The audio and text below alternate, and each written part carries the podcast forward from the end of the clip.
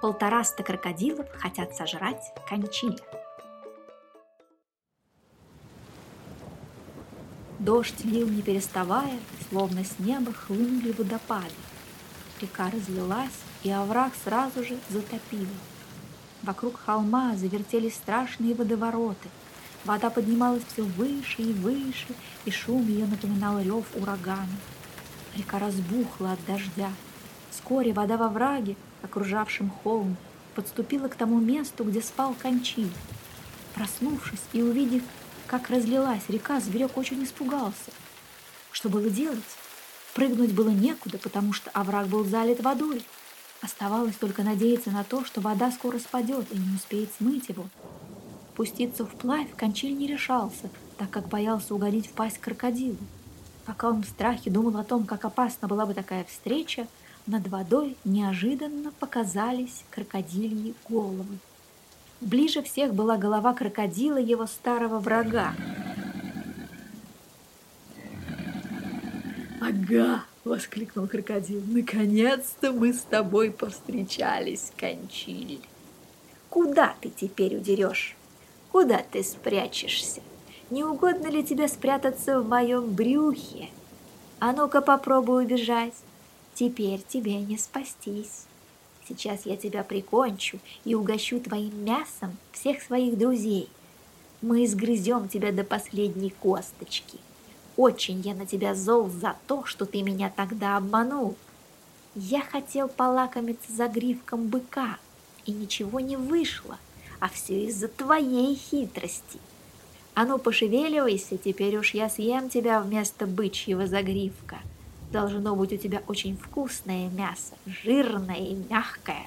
Может быть, оно так же полезно, как лекарство?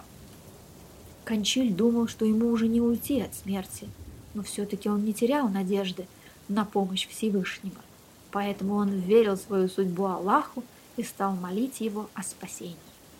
А потом, обратившись к крокодилу, он сказал, «Кто раскрыл тебе тайну?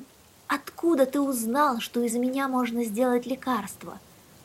Вас тут собралось так много, и вы хотите съесть меня одного? А это не дело, ведь я слишком мал. Сыты вы со мной не будете. Но если вы хотите приготовить из меня лекарство, то уж это другое дело. В таком случае можете есть меня все вместе, если только вас здесь не меньше, чем нужно. «Нас здесь восемьдесят», — ответил крокодил. Если меня съедят только 80 крокодилов, то у всех наверняка заболит живот и будет понос. Утром заболеете, а к вечеру и умрете. Если не верите, можете хоть сейчас разорвать меня на куски и съесть. Но зато, если меня съедят полтораста крокодилов, то лекарство пойдет на пользу, и все вы будете долго жить и здравствовать. А ты правду говоришь, Кончиль? Да ведь это то же самое, что бывает с человеком, который выпьет лишнего. Слишком много вина идет во вред, человек хмелеет, теряет стыд, а иной раз и помирает, перепившись. Во всяком случае, пьянице долго не прожить. Другое дело, когда человек пьет понемножку. От этого он становится только крепче. А ведь мое мясо куда ядовитее, чем любое вино. Кто поест больше, чем нужно, наверняка не протянет. Один из крокодилов сказал – так всегда бывает. Перед смертью все слишком много болтают. Хотя одним кончилем и не будешь сыт, все же я тебя сейчас съем. Кончиль тотчас же подошел к нему и сказал, «Пожалуйста, рви меня на куски. Я даю хороший совет, а вы меня не слушаете. Мне ведь все равно, сколько крокодилов меня съедят, один или много. Но я хочу, чтобы звери были благодарны мне после моей смерти, чтобы мое доброе имя прославилось на весь мир.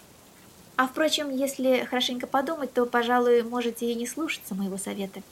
Ведь если меня сожрут 80 крокодилов, то все они околеют. Тот-то будет радоваться мирные животные, которые добывают себе пищу на берегу реки, и им уже никто не будет мешать. Жаль, что я проболтался, но теперь уже слово обратно нельзя вернуть. Эх, подвел меня мой болтливый язык. И зачем только я раскрыл эту тайну? Старый крокодил ответил. Что ж, я велю сейчас пятидесяти крокодилам позвать сюда еще семьдесят, чтобы всего нас было 150. А 30 крокодилов останутся сторожить тебя, пока другие разойдутся в разные стороны. Вскоре все соберутся здесь. 50 крокодилов разошлись по сторонам. Кто вылез на берег, кто нырнул в воду. Очень скоро все вернулись обратно, а вместе с ними еще 70. Теперь их было уже 150. А враг так и кишел крокодилами, и все страшно разевали пасти. Крокодил, враждовавший с Кончилем, сказал, «Ну а теперь чего ты хочешь, Кончиль? Нас тут уже собралось полтораста. Если вас и в самом деле полтораста, не больше и не меньше, можете есть меня. Но только здесь точно полтораста. Не больше, не меньше, точь в точь полтораста. Я только что пересчитал. Ну, ваше счастье, если ты посчитал правильно. Но если ты ошибся, то это может плохо кончиться для всех вас. А, да, лучше ты сам посчитай еще раз, чтобы не было ошибки. А я полагаюсь на вас. Если в самом деле здесь 150 крокодилов, ни больше, ни меньше, то, пожалуйста, рвите меня на куски. Нет, нет, я боюсь, лучше ты пересчитай нас. Если вы в самом деле хотите этого, я готов. Но только расположитесь так, чтобы я вас хорошо видел. Нечего высовывать из воды только одну голову. Лягте все редком, бок о бок, прижавшись друг к другу, от дерева беринги и вот до того берега. Хорошо, не беспокойся, сейчас я им всем прикажу, и мы расположимся, как ты велишь. Вскоре после этого крокодилы улеглись в ряд, выставив из воды головы, спины и хвосты. «Считай быстро, да смотри, не ошибайся!» — сказал крокодил. Кончиль ответил. «Разреши мне наступать ногами на спины твоих друзей. Пусть только они не сочтут меня неучтивым». Крокодил ответил. «Ничего, ничего, ведь это для пользы дела. Кончиль начал считать крокодилов, прыгая по их спинам. Раз, два, три, четыре, пять, шесть, семь, восемь, девять, десять, двадцать, двадцать четыре, пятьдесят шесть, шестьдесят, девяносто, сто, сто двадцать, сто пятьдесят. Тут он прыгнул на берег и со всех ног бросился удирать. «Подожди минуточку, Кончиль, я хочу кое о чем спросить тебя», Кончиль ответил, «О чем ты хочешь меня спросить?» «Да вот насчет того, что ты говорил». «Мясом моим полакомиться? И не надейся. Вместо моего мяса можешь собрать по дороге мой помет и угостить им своих приятелей. А если будет мало, то я еще добавлю. Подлый крокодилище, возвращайся туда, откуда пришел. Желаю тебе и твоим друзьям, чтобы охотники прострелили всем вам головы. А теперь я поскочу во весь дух». Забравшись на небольшой холмик, поросший ротановым тростником. Кончиль остановился, чтобы передохнуть.